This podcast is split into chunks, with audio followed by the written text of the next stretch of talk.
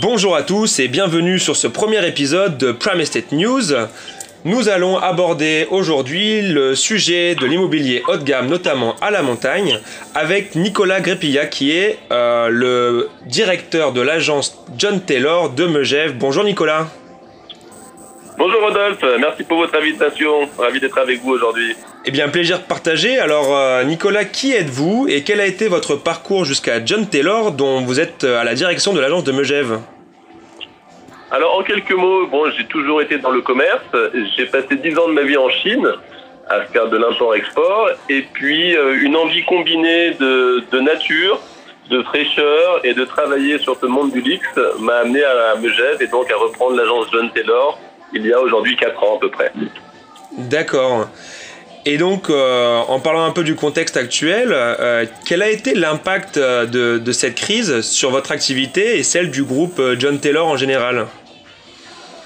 Alors sur le sur le groupe en général, il est un petit peu trop tôt pour pour le dire, avoir un vrai bilan. On est tous passés clairement par une phase très anxiogène. Toutes les agences étaient fermées, on n'avait aucune demande.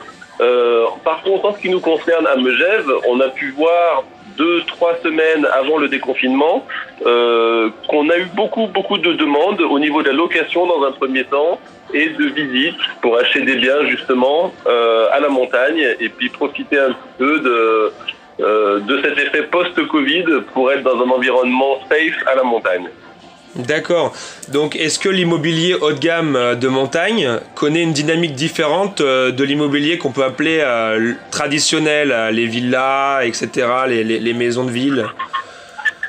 Je pense que bon, l'immobilier de luxe c'est toujours pareil parce qu'on a exactement les mêmes clients de partout, donc notre exigence envers nos clients est la même.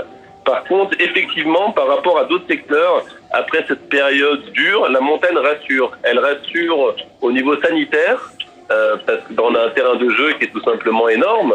Euh, la qualité de l'air est frais, donc on a vraiment une, on se sent rassuré à la montagne. Et le placement immobilier à la montagne post-Covid rassure aussi. Donc je pense qu'effectivement, le, le, milieu de la montagne euh, aujourd'hui est un placement sûr et qui attire beaucoup de gens.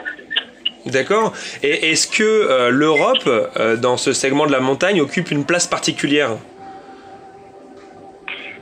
L'Europe, euh, moi, très sincèrement, je peux répondre et je pense qu'il est trop tôt pour tirer des, leçons sur, sur tout ça. Et moi, je n'ai recule que sur Megève aujourd'hui. Et je ne peux pas me positionner sur, sur la montagne en Europe et quel est le, quel est le, le bilan que font mes confrères, que ce soit dans les montagnes suisses, allemandes ou autrichiennes. D'accord. Alors, pour reformuler peut-être la, question, est-ce que l'Europe est euh, une destination de choix au niveau de la montagne par rapport, par exemple, à d'autres stations aux États-Unis ou en Asie, etc. Est-ce qu'il y a quand même un dévouement euh, pour les acheteurs internationaux envers les, Alpes, notamment fr françaises et suisses? Bon, les Alpes font toujours rêver. C'est vrai qu'au-delà de, de, la montagne, on retrouve des montagnes partout, mais le savoir, le savoir-faire et le savoir-vivre de la France et de la Suisse, la, qualité de, le, de, notre notre patrimoine gastronomique fait, fait qu'en fait à la montagne on retrouve un tout. On retrouve à la fois bien sûr une qualité de vie euh, saine, comme je disais, mais tout en, en mixant de très bons restaurants, des endroits festifs et un, un, art de vie en général et qui plaît effectivement à beaucoup de monde sur la planète. D'accord. Euh, et, dans vos portefeuilles de, biens, il euh, y, y, a des biens off-market et, et, si oui, est-ce que off-market induit toujours l'exclusivité sur le mandat de vente? Alors on a effectivement des biens off-market. Euh, pourquoi les gens viennent nous voir pour avoir des biens off-market? Il peut y avoir deux raisons principales. La première, c'est que c'est une personne connue qui va vendre, soit connue au niveau local ou international. Elle n'a absolument pas envie que tout le monde soit au courant qu'il met sa maison en vente, que ce soit pour des raisons privées ou personnelles. Et le, la deuxième raison, les biens que nous on aime bien, bien travailler en off-market, ce sont des biens qui sont très atypiques. Mmh. Et ça n'aurait pas vraiment de sens de les balancer sur, sur tous les réseaux, parce que c'est vraiment quelque chose qui, euh, qu'il faut bien travailler, qu'il faut bien comprendre dans, dans quel esprit. Euh, donc c'est effectivement deux catégories qui font que c'est des qu'on travaille c'est bien off-market. Et généralement, quand les gens viennent nous voir euh, et qui ont ce rapport de confiance aussi bien dans la confidentialité que dans la, la manière de travailler bien sur nos clients, c'est généralement des exclusivités parce qu'on a vraiment un partage et une confiance entre les deux parties. D'accord. Et, donc vous venez de parler de confidentialité. Euh, on en vient à ma prochaine question. Comment concilier la nécessité de discrétion et de confidentialité du off-market avec, avec en fait une exposition maximale afin de sourcer des acheteurs? Alors c'est effectivement un gros dilemme parce qu'on est confronté à des gens qui disent je veux absolument que personne ne soit au courant que je vende, je ne veux absolument le voir diffusé nulle part et en même temps il faut me le vendre. Donc ça nous fait un petit peu nous, creuser les ménages, mais ce qui est intéressant pour nous, ce qu'on apprécie beaucoup, c'est qu'en fait ça nous, ça nous demande d'être beaucoup plus exigeants sur la recherche de nos clients. Et effectivement, les quelques clients qu'on va amener, sur tous les clients qu'on va avoir, par d'autres, par tous ces réseaux classiques, entre guillemets, et eh ben à force de les questionner et d'être sûr euh, de, pour trouver le produit qui leur conviendrait le mieux, et eh ben à ce moment-là, c'est là où on va proposer euh, ce bien au market. Donc en fait, on aura beaucoup moins de visites, beaucoup moins de visibilité, mais par contre, les quelques visites qu'on aura seront très ciblées et euh, très qualitatives. D'accord. Et est-ce que vous pensez que le Covid-19 va accélérer la, la digitalisation dans l'industrie immobilière?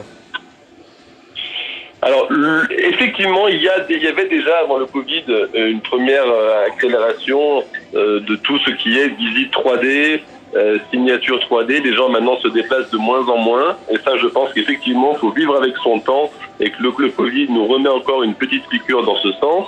Par contre, pour autant, je pense qu'il est indispensable quand on achète un bien de venir et vraiment, il y a il y a une partie autant, ça fait gagner du temps, ça fait gagner des allers-retours, toute cette technologie. Par contre, il y a vraiment une partie feeling, une partie sentiment, une partie relation avec son vendeur en qui on va avoir confiance demain, peut-être pour revendre le bien, peut-être pour le mettre en location.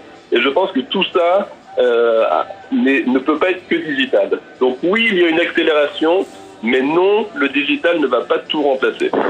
Tout à fait, tout à fait. Donc on, va quand même sur le numérique, mais euh, vous, vous, vous, maintenez que le, rôle du broker dans les transactions euh, reste primordial et au cœur de, du sujet.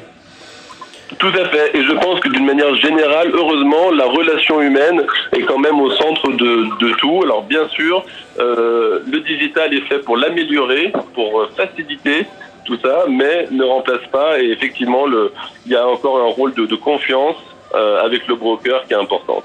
Bon, eh ben top, on, vous rejoint complètement sur le sujet.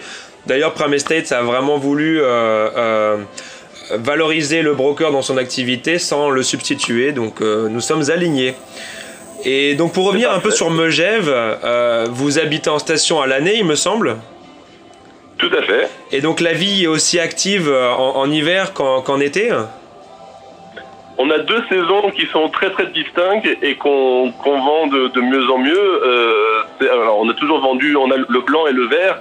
Euh, on a toujours bien vendu le blanc et de plus en plus de gens, déjà avant le Covid, euh, étaient intéressés par Megève l'été parce que c'est vrai qu'il y a énormément d'activités. Euh, c'est très très sympa d'être à la montagne en été. On fait du canyoning, du rafting, des balades en VTT électrique. On a vraiment moult activités et on voit déjà depuis plusieurs années que nos gros clients hivernaux qui généralement sont à Saint-Trope en été, à Monaco, à Saint-Barth. Ils vont toujours, bien sûr, mais ils adorent prendre 15 jours pour venir à la montagne en famille. Donc effectivement, moi je suis à l'année et il y a une, belle clientèle, été comme hiver, euh, et qui s'équilibre de plus en plus sur les deux saisons d'ailleurs. D'accord, bah, ça donne envie en tout cas, euh, au plaisir de peut-être venir vous rencontrer sur place. Euh, vous êtes le bienvenu Rodolphe, avec grand plaisir. C'était un échange très agréable, vous nous avez apporté vos lumières et on vous en remercie. vous avez un petit mot de la fin peut-être? Bah écoutez, j'invite euh, tout le monde effectivement à faire l'expérience de venir passer un petit séjour à la montagne en été pour se faire leur, propre avis. On sera de, ravis de recevoir tout le monde. Très bien. Eh bien en tout cas, merci beaucoup Nicolas. Euh, on vous dit à très bientôt et puis euh, prenez soin de vous.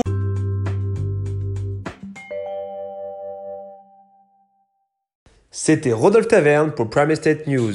À très bientôt pour un nouvel épisode de votre podcast immobilier.